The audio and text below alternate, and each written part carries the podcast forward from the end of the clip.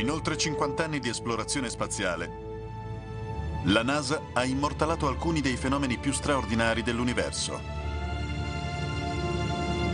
Pianeti desolati, enormi eruzioni solari e nebulose remote. Ma ha colto immagini degne di nota anche vicino a casa.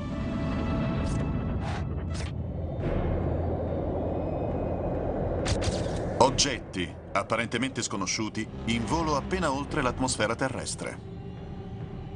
Vediamo due oggetti simili a stelle. Anche gli astronauti più navigati sono turbati dai fenomeni a cui hanno assistito. Ancora oggi non so spiegarmelo. Questi avvistamenti hanno una spiegazione? Deve essere un velivolo di qualche tipo. La gente vede cose al limitare del campo visivo e aggiunge i dettagli mancanti usando l'immaginazione. Ci sono prove dell'esistenza di vita extraterrestre avanzata? Miliardi di creature sono partite dai loro pianeti. Stanno visitando altri sistemi solari. Sono certo che siamo stati visitati da specie aliene. Filmati ufficiali incredibili. Questo filmato della NASA è incontestabile. Le missioni più importanti di sempre. Riveleremo gli incontri più strani della NASA nello spazio.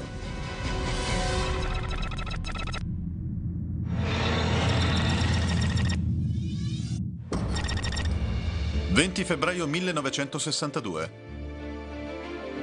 John Glenn si prepara per una storica missione. Sarà il primo americano a orbitare attorno alla Terra.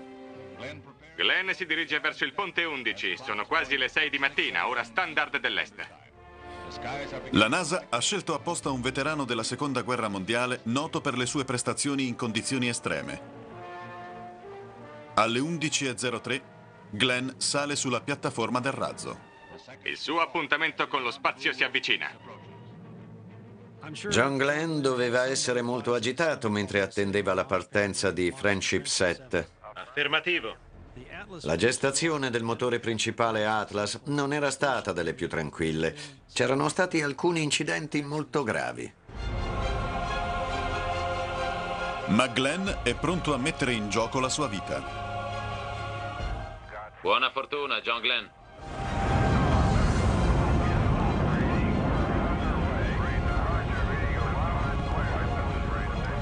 Ricevuto zero. Wow, mi sento bene. La capsula sta girando. Cinque minuti dopo il lancio, Glenn entra in orbita. La vista è incredibile.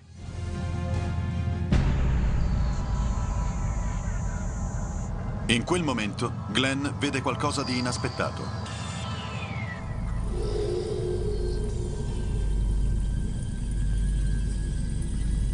Delle luci sfocate schizzano attorno alla sua capsula. Il veicolo ne è circondato. Non ho mai visto niente di simile. Si avvicinano alla capsula. Sembrano piccole stelle. Ne stanno arrivando moltissime. Vorticano intorno alla capsula e passano davanti al finestrino. Sono luminosissime. John Glenn ha visto dei piccoli oggetti fuori dal finestrino del suo veicolo e li ha definiti lucciole. Nessuno ha mai capito cosa fossero. È possibile che per lo stress di un lancio così pericoloso Glenn abbia immaginato le cosiddette lucciole? James Oberg, storico dello spazio, non la pensa così. La caratteristica più importante dei primi astronauti era la capacità di rimanere lucidi anche sotto pressione. Non si bloccavano, non andavano in panico. Avevano un'attitudine particolare nel superare i pericoli. Quindi, se non li ha immaginati, che cos'erano? Un suo collega astronauta, Story Musgrave, ha assistito a qualcosa di simile e pensa siano particelle di ghiaccio. Ci sono migliaia di pezzi di ghiaccio ed è incredibilmente bello. Diventa ancora meglio quando ci si allontana di più perché ruotano. Diventano piccole luci intermittenti. Oggi gli esperti concordano con la spiegazione di Musgrave. Ma Glenn era agli albori di una nuova era dell'esplorazione umana, in cui ogni lancio era un viaggio verso l'ignoto.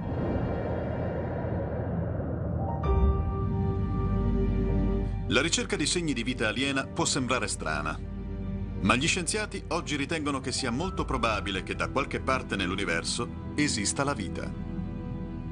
Deve essere così perché continuiamo a scoprire pianeti, ben 1500 solo negli ultimi tempi. Pensare che la vita non si sia evoluta su nessuno di questi e che siamo da soli nell'universo è assurdo. È come tornare a pensare che la Terra è il centro dell'universo. Sulla Terra abbiamo trovato vita in ogni tipo di ambiente. Intanto abbiamo cominciato a scoprire pianeti simili alla Terra. Questi dati puntano nella stessa direzione. Devono esserci altre forme di vita.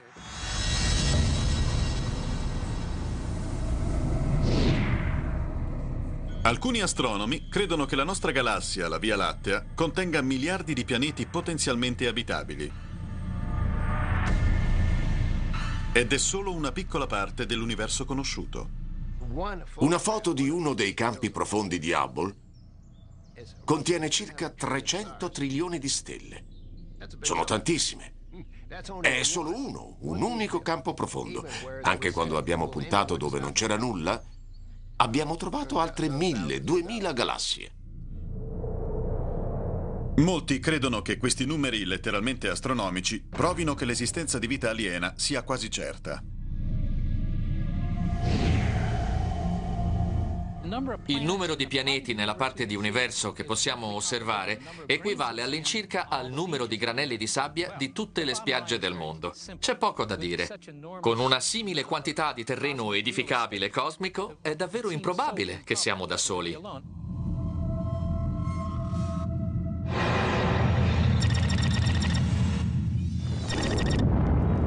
3 giugno 1965.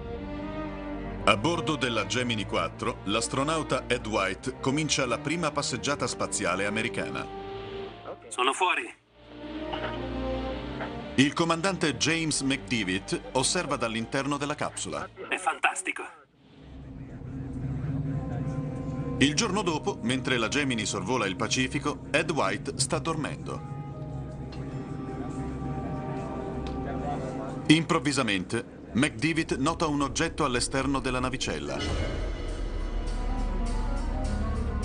La conversazione di McDivitt con Houston è contenuta in un registro ufficiale. Aveva delle grandi braccia, sembrava... L'ho visto solo per poco.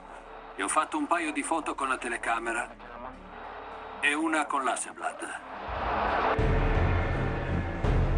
Sulla Terra, la NASA e il NORAD, il Comando di Difesa Aerospaziale del Nord America, tentano di identificare l'avvistamento. L'oggetto umano più vicino si trova a 2000 km di distanza. Nick Pope ha svolto indagini sugli UFO per il Ministero della Difesa inglese. Ha studiato migliaia di avvistamenti risalenti anche a 50 anni fa. C'era una discrepanza tra quello che James McDavid ha visto e descritto e quello che il Nord suggeriva che avesse visto. Alcuni osservatori pensano che l'oggetto facesse parte del veicolo Gemini. McDavid non è d'accordo. McDavid dice che non ha visto i suoi stessi motori e ne è sicuro. I giornalisti ipotizzano che McDivitt abbia visto un satellite spia segreto. Sappiamo che negli anni 60 venivano lanciati satelliti in segreto ed è plausibile immaginare che qualcuno abbia lanciato un satellite e l'abbia reso non identificabile. Non si può essere sicuri di cosa ci fosse lassù. La NASA però ha confermato che nell'area non c'erano satelliti segreti. Il 7 giugno la capsula Gemini atterra nell'Atlantico.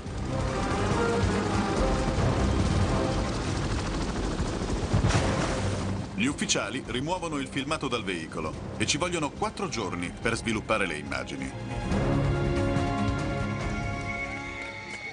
Una volta pubblicate, McDivitt afferma che non ritraggono l'oggetto che ha visto. Ho visto il filmato originale. È piuttosto evidente che non ha ripreso ciò che stava vedendo. Ma cosa potesse essere un vero mistero. A oggi non sappiamo cosa abbia visto McDivitt.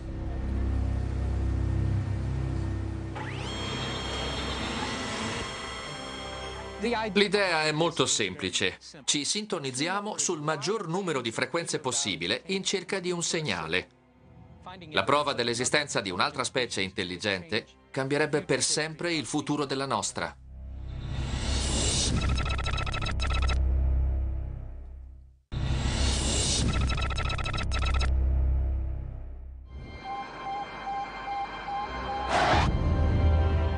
Seth Shostak è un astronomo del SETI, il programma di ricerca di vita extraterrestre. È uno dei molti scienziati che ricercano attivamente segni di vita aliena nelle profondità dell'universo.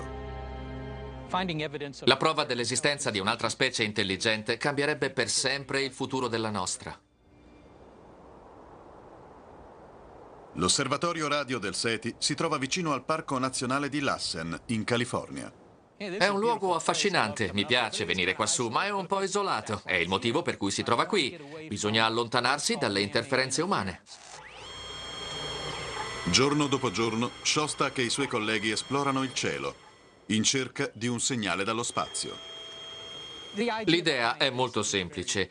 Puntiamo questi dispositivi nella direzione di qualche sistema solare vicino, magari verso uno che ha sicuramente dei pianeti, e ci sintonizziamo sul maggior numero di frequenze possibile, in cerca di un segnale. Se ne trovassimo, sapremmo che sono abbastanza intelligenti da costruire un trasmettitore. Ogni anno gli scienziati trovano altri pianeti al di fuori del nostro sistema solare e Shostak è sicuro che presto riceveremo un segnale da uno di essi. La tecnologia per la ricerca raddoppia le proprie capacità ogni paio d'anni. Personalmente sono molto ottimista e credo che ce la faremo entro vent'anni.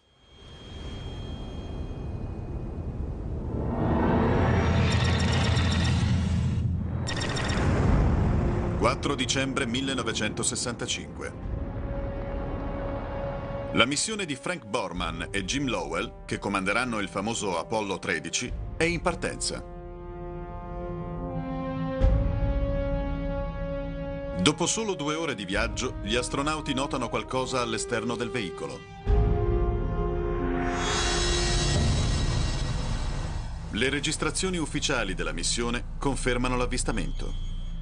Qui Gemini 7, mi ricevete? Porta chiaro.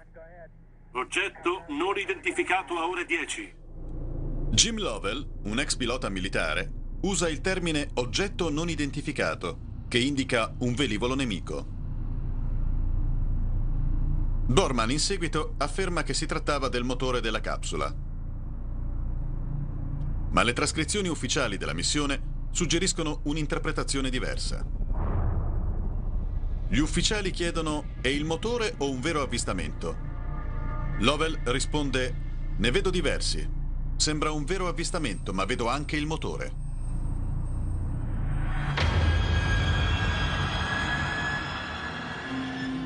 Nick Redfern è uno scrittore e un ricercatore sugli UFO.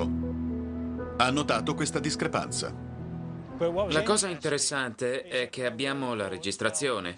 Possiamo vedere il motore ed è ovvio che il motore non poteva trovarsi in due posti nello stesso momento. Ci deve essere qualcos'altro sotto. Inoltre, Nick Pope non crede che gli astronauti possano aver confuso il motore con qualcos'altro. Gli astronauti sono il meglio che si possa avere in termini di capacità di osservazione e affidabilità. Qualcuno ha sollevato subito dei dubbi. Si trattava di un UFO nel senso di un disco volante oppure di un UFO nel senso letterale di oggetto non identificato nel cielo? Alcuni esperti affermano che l'oggetto fosse parte di un ammasso di rottami più grande, ma Pope non è convinto. Alcuni dicono che erano solo pezzi del motore del razzo che si stavano staccando dal veicolo. La verità è che non lo sappiamo.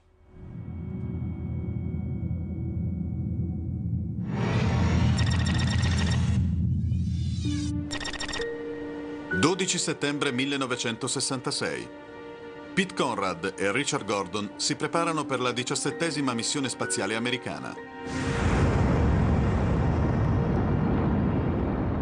Ok, siamo pronti. La loro prima sfida è l'aggancio con un altro veicolo. Procedete con l'aggancio. In movimento a 27.000 km all'ora, gli astronauti completano questa complessa operazione al primo tentativo. Aggancio riuscito. Conferma aggancio riuscito. Ricevuto, grandioso.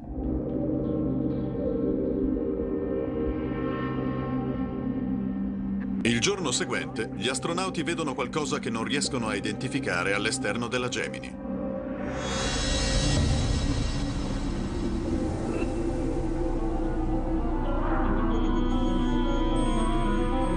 Un oggetto luminoso che sembra cambiare forma davanti ai loro occhi. L'equipaggio ha visto qualcosa di luminoso, hanno preso le macchine fotografiche e hanno fotografato qualcosa davanti ai finestrini. Ancora una volta, le autorità hanno cercato di identificare l'avvistamento. Affermano che l'oggetto di fabbricazione umana più vicino era un satellite in orbita a 450 km da lì.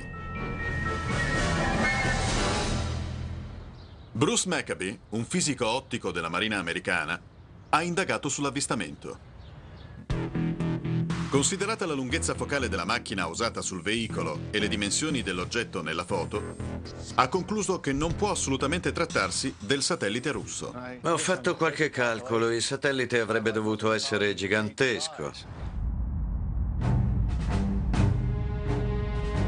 I sospetti di Maccabee hanno trovato conferma quando ha controllato i dati delle traiettorie. Sembra che il satellite si trovasse a 5.000 km da lì, non 280. C'è una differenza enorme tra ciò che mostrano i calcoli e l'identificazione originale. Vuol dire che non stavano vedendo il satellite Proton 3, ma non sappiamo di cosa si trattasse.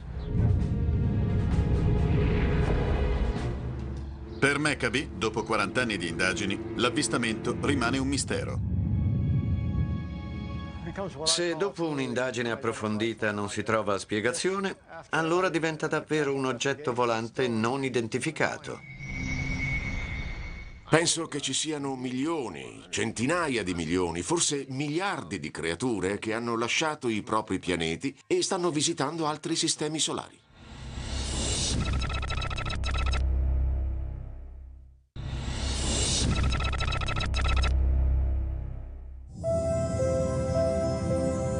Che modo potrebbero arrivare sulla Terra gli alieni? I pianeti abitabili più vicini sono ad anni luce di distanza. Gli umani non possono percorrere distanze galattiche, ma le forme di vita aliena potrebbero non avere le nostre limitazioni tecnologiche. L'universo è circa tre volte più vecchio della Terra. Siamo gli ultimi arrivati. Se qualche ceppo evolutivo si fosse messo a studiare, potrebbe aver sviluppato tecnologia per un milione o anche un miliardo di anni. La nostra conoscenza dell'universo è davvero basilare. Alcuni astrofisici pensano che sia possibile viaggiare tra le galassie. Lo spazio può essere deformato o piegato. I campi gravitazionali più intensi possono piegarlo e se un'altra civiltà può forzarlo abbastanza, non avrebbe bisogno di percorrere quelle distanze. Potrebbero piegarlo e saltare. Penso che ci siano milioni, centinaia di milioni, forse miliardi di creature che hanno lasciato i propri pianeti e stanno visitando altri sistemi solari.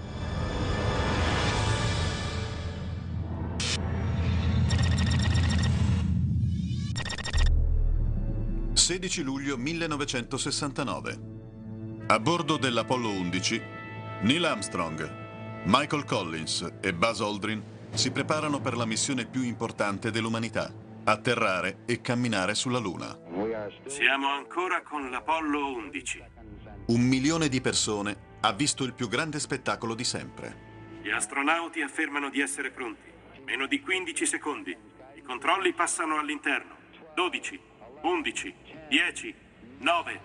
Alle 9.31 si accendono i motori del più potente veicolo di lancio mai costruito.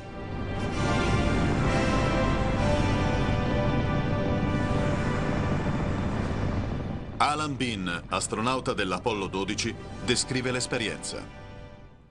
L'unico pensiero che ho avuto è stato, ehi, speriamo che il metallo di questo razzo sia abbastanza forte da reggere queste vibrazioni. Partito! È partito! Pensavo che nessun macchinario potesse sopportare tanto e funzionare ancora. Torre sganciata!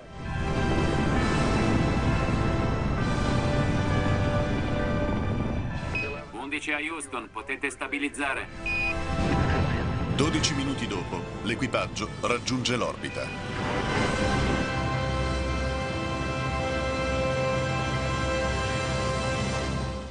Per diversi secondi mi sembrava che ci fosse un cavo che tenesse sulla Terra. Non puoi passare di colpo da un essere terrestre a un essere spaziale. Non si può. Milioni di persone in tutto il mondo seguirono la missione. 11 avete un pubblico numeroso. Siamo in diretta negli Stati Uniti, in Giappone, nell'Europa dell'Ovest e in gran parte del Sud America. A tre giorni dalla partenza, gli astronauti avvistano un oggetto lampeggiante. Armstrong contatta il centro di controllo missione. Avete idea di dove sia l'S4B rispetto a noi? Attendo. Non avrebbero mai comunicato di aver visto qualcosa se non fosse stato qualcosa di inspiegabile. L'S4B a cui fa riferimento Armstrong è una componente del razzo Saturn V. La NASA ha detto che secondo le traiettorie era a 10.000 km da lì. Era difficile che potessero vederlo. Gli astronauti sanno di non poter annunciare ciò che stanno vedendo a milioni di spettatori. Gli astronauti ricevono un duro addestramento e sono eroi nazionali. È normale aspettarsi che siano riluttanti a parlare di UFO e che ricevano pressioni per non farlo. L'equipaggio non ha più citato l'avvistamento durante la missione. Aldrin ha affermato di non aver comunicato l'avvistamento per non scatenare il panico. L'avvistamento rimane inspiegabile. Ricevuto Houston, siamo pronti. Per tutti gli anni 60, con l'aumentare del numero delle missioni, aumentano anche gli avvistamenti di oggetti non identificati. Quando negli Stati Uniti sono cominciati gli avvistamenti di UFO, l'aeronautica si è trovata di fronte al problema di come affrontarli. Nel 1968, per affrontare il problema, l'aeronautica americana commissionò un'indagine completa chiamata Rapporto Condon. Nonostante numerose discrepanze tra le spiegazioni fornite dagli astronauti e dalle autorità, questo rapporto conclude che ulteriori studi sugli UFO probabilmente non sono giustificati. Il rapporto Condon è stato sicuramente un tentativo di scoraggiare le discussioni. È stato una copertura. I governi tendono a insabbiare. Aggiungete il tabù che circonda gli avvistamenti e le discussioni sugli UFO e capirete che i governi ci nascondono qualcosa. A differenza degli Stati Uniti, il governo britannico ha portato avanti un'indagine ufficiale sugli UFO per più di 50 anni. Questo è un rapporto di un ufficiale veterano sull'atterraggio di un UFO. Nick Pope vi ha lavorato prima che fosse improvvisamente fermata nel 2009. Prima di cominciare quel lavoro per il Ministero della Difesa, ero molto scettico sugli UFO, ma ne sono uscito convinto che sia possibile che abbiamo ricevuto visite. Ci sono cose che non riusciamo a spiegare guardando i filmati della NASA.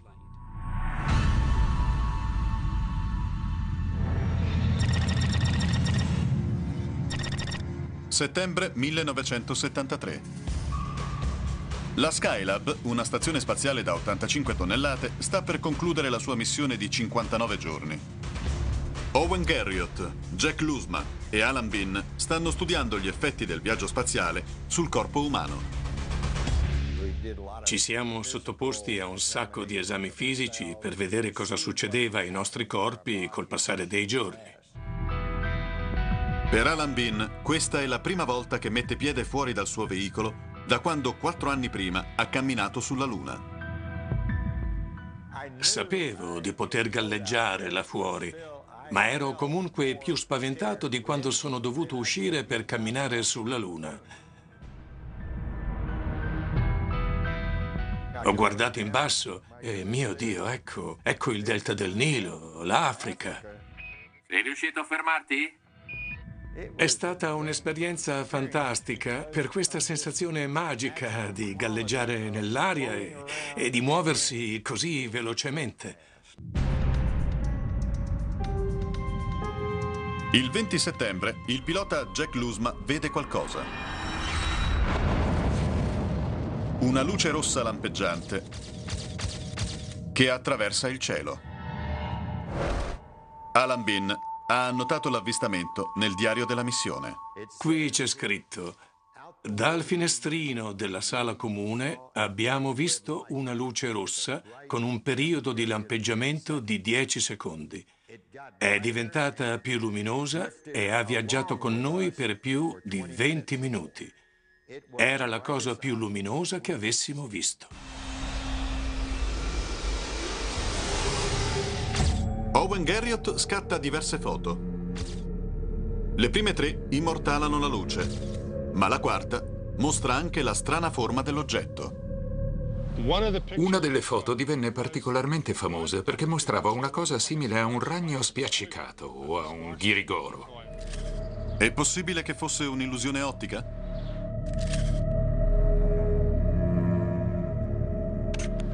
È probabile che quella foto sia frutto di un errore di esposizione. Ma il fisico ottico Bruce Maccabee non è d'accordo.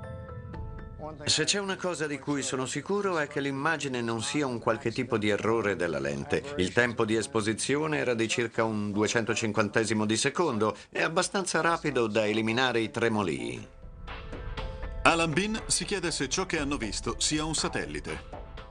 Era la cosa più luminosa che avessimo mai visto, roteava e lampeggiava. In quel momento Jack disse che forse si trattava di un satellite ed è ciò che ho pensato anch'io. L'ho detto subito. Ma Oberg non è convinto.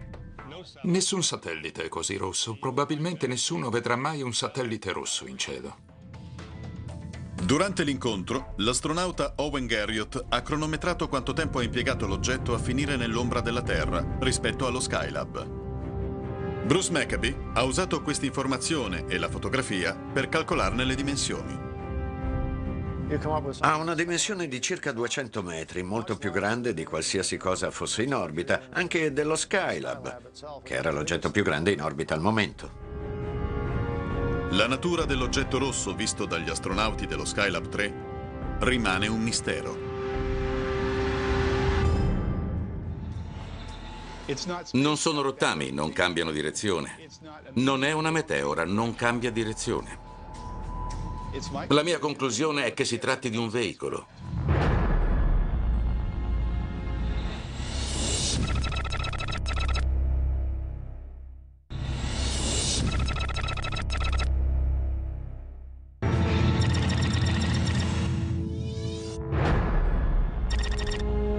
«15 settembre 1991. La missione Shuttle STS-48 è in orbita sopra l'Australia quando una delle telecamere esterne immortala un evento degno di nota. Un oggetto si muove nello spazio. Appare un lampo e l'oggetto cambia direzione. Quindi una traccia non identificata passa attraverso l'inquadratura a grande velocità.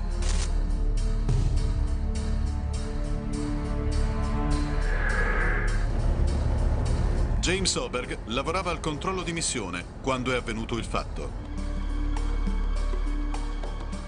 Il video dell'STS-48 è probabilmente il più classico dei casi di avvistamento di UFO, con dei punti che appaiono nella schermata, il cambio di direzione, il movimento e l'avvicinarsi in modo intenzionale. Il fisico Jack Casher ha analizzato ore di filmati della NASA. Ogni tanto capita qualcosa di difficile da spiegare. Dopo aver studiato il filmato frame per frame, esclude le spiegazioni più ovvie. Non sono rottami, non cambiano direzione. Non è una meteora, non cambia direzione. Una cometa non entra nell'atmosfera. Secondo Oberg, l'oggetto è un piccolo pezzo di ghiaccio. Il modo in cui si muovono gli oggetti all'esterno dello shuttle è del tutto diverso, visto che siamo nello spazio. Se del ghiaccio evaporasse o fuoriuscisse da tali oggetti, potrebbe modificarne la direzione. Ma il dottor Kasher non è d'accordo. L'oggetto si muove, poi si ferma in modo evidente per mezzo secondo. Se fosse una particella di ghiaccio non lo farebbe. Credo che uno scettico che tenti di identificarlo solo come una particella di ghiaccio abbia semplicemente torto. Quindi, se non è di origine umana o naturale, che cosa potrebbe essere? La mia conclusione è che si tratti di un veicolo.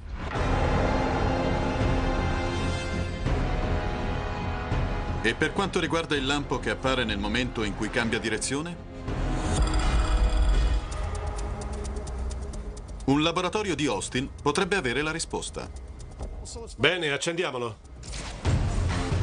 Lo scienziato Todd Dittmeier gestisce il Texas Petawatt, il laser più potente del mondo.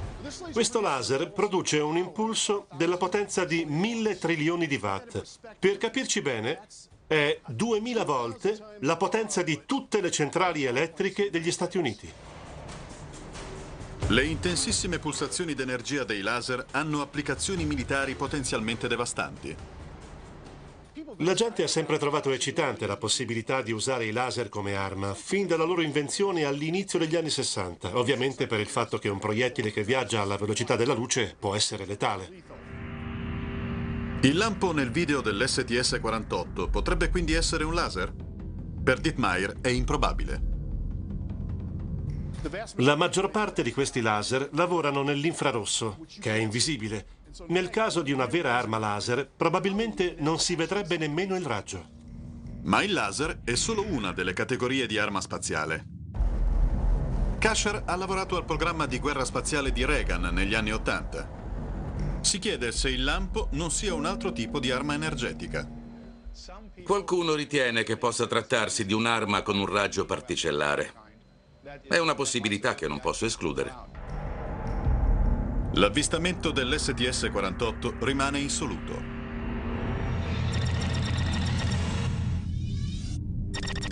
«25 febbraio 1996.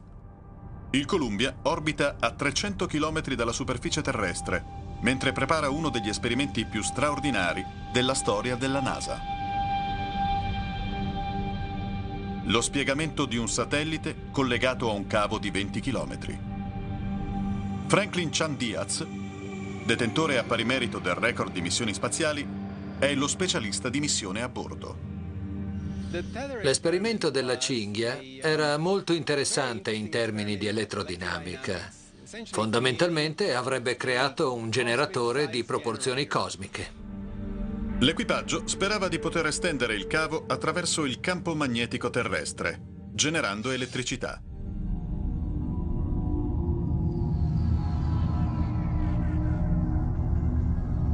Durante lo spiegamento, gli astronauti rilevano corrente. Improvvisamente, il cavo si spezza. La cinghia, lunga quasi quanto Manhattan, minaccia lo shuttle e il suo equipaggio. Non volevamo che lo shuttle si impigliasse nella cinghia nell'orbita successiva, quindi era importante eseguire una manovra e spostarci di lì. L'equipaggio dello shuttle evita il disastro, osservando il materiale del valore di milioni di dollari andare alla deriva. Tutto quello che potevano fare era continuare a filmare. Ed è ciò che hanno fatto. Hanno aumentato e diminuito lo zoom ed ecco questo filmato. Ricevete le immagini? Vediamo una lunga linea, un paio di cose simili a stelle e molti oggetti fluttuanti. La telecamera immortala uno sciame di oggetti in volo attorno alla cinghia gigante. L'analista ottico Mark D'Antonio è affascinato dal filmato. Questi grossi oggetti che sembrano fluttuare dietro la cinghia sono molto ben delineati. Sembrano un qualche tipo di veicolo artificiale. Le dimensioni apparenti degli oggetti sono impressionanti tanto quanto il loro numero. La cinghia è a chilometri di distanza ed è lunga 20 chilometri e questi oggetti sembrano essere delle stesse dimensioni. E questo è ciò che ha fatto impazzire gli appassionati di UFO. Era una prova schiacciante. D'Antonio non ritiene che il filmato sia ciò che sembra. Questo esperimento dimostra ciò che secondo lui è successo. Quello che ho fatto è stato tagliare questo pezzo di materiale per simulare la cinghia del filmato dell'STS-75. È estremamente riflettente, come la vera cinghia. D'Antonio posiziona la cinghia a distanza dalla telecamera, quindi appende delle piccole particelle davanti a essa e inizia a filmare. Le particelle sono illuminate in modo deciso e sono sfocate. Nel momento in cui sono sfocate sembrano molto grandi. Il filmato ha immortalato un'illusione ottica. Piccoli oggetti in primo piano sembrano passare dietro la cinghia più distante e luminosa. Questo dimostra che l'incidente dell'STS-75 che causò così tanto scalpore non è altro che un'illusione ottica.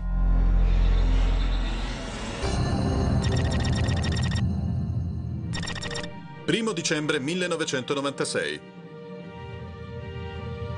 Missione Shuttle STS-80. La più lunga di sempre. A bordo si trova il leggendario astronauta Story Musgrave. Nel tempo libero, Musgrave cerca oggetti non identificati. Per poter avvistare un oggetto deve essere notte e l'oggetto deve essere esposto alla luce del sole. È l'unico modo che permette di vedere qualcosa, vedere un UFO o un qualche altro oggetto o quello che succede là fuori. Di notte, le telecamere dello shuttle sono puntate verso la Terra e immortalano questo evento. Appaiono degli oggetti, dei punti bianchi, forse da dietro la Terra o una nuvola.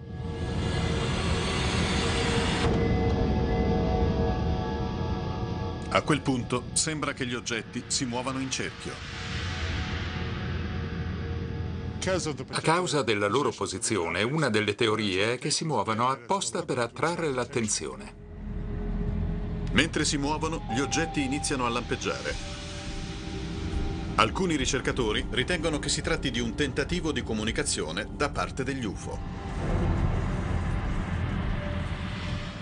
Questi oggetti stanno parlando tra loro? Stanno parlando con noi? Insomma, perché lampeggiano?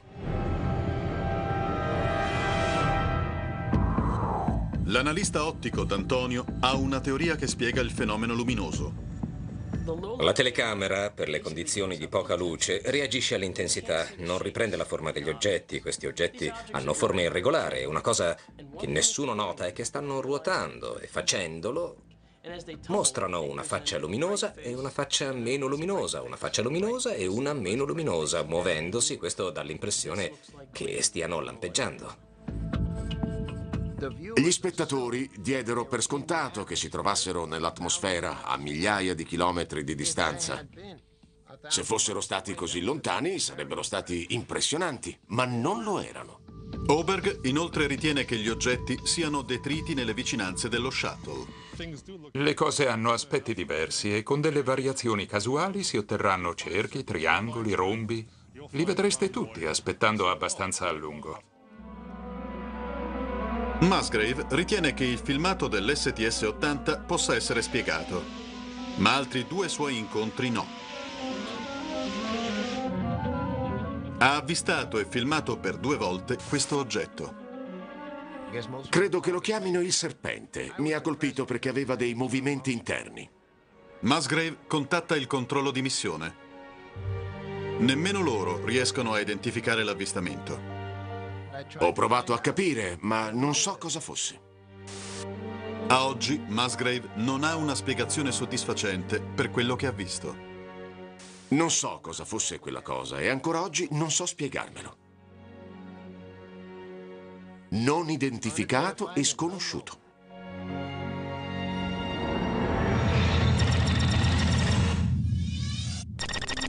«9 settembre 2006. Missione Shuttle STS-115. Tra poco questi astronauti viaggeranno a Mach 23, a oltre 300 km dalla Terra. Le telecamere immortalano ogni istante del lancio. Ma registrano anche qualcosa che gli esperti non riescono a spiegare. Meno tre minuti. Come l'astronauta Winston Scott sa bene, il lancio di uno shuttle è una vera scarica di adrenalina. Mi ricordo il momento in cui mi trovavo sulla piattaforma di lancio. Guardavo il countdown e sentivo il ruggito dei motori. Vedevo il fuoco fuori dai finestrini. E poi ho gridato come sulle montagne russe. I motori del razzo si accendono e bam! La giostra è partita.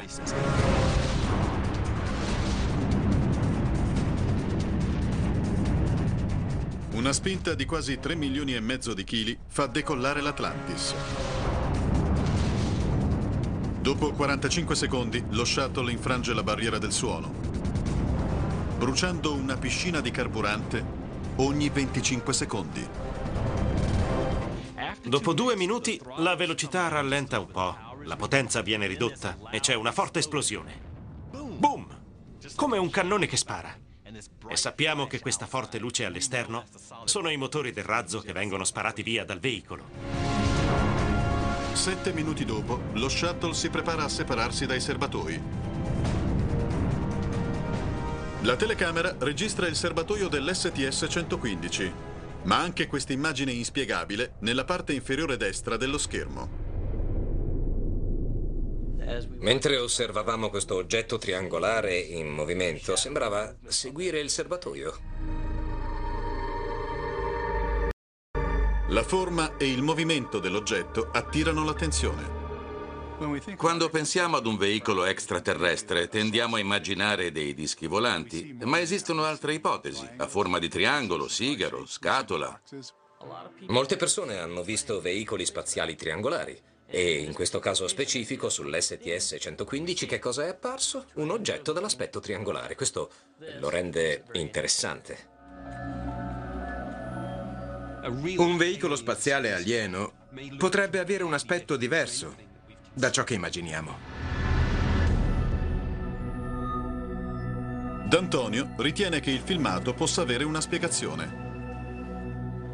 Una delle conclusioni a cui sono giunto è che si tratti di un riflesso nel finestrino attraverso cui l'astronauta stava filmando, di qualcosa eh, poco dietro l'astronauta. La gente vede cose al limitare del campo visivo e aggiunge i dettagli mancanti usando l'immaginazione. Nessuno sa cosa la NASA abbia incontrato in molte delle sue missioni. O quale forma potrebbe avere un contatto alieno. La vita è multiforme, la vita si adatta a qualsiasi condizione, anche a quelle che non immaginiamo. Tendiamo a pensare ai visitatori alieni come, non saprei, come a degli esseri che scendono da un qualche tipo di nave spaziale. Potrebbero essere l'equivalente di elefanti e alieni. Continuare a pensare di essere l'unico pianeta a ospitare la vita in un universo con trilioni e trilioni di pianeti significa limitarci.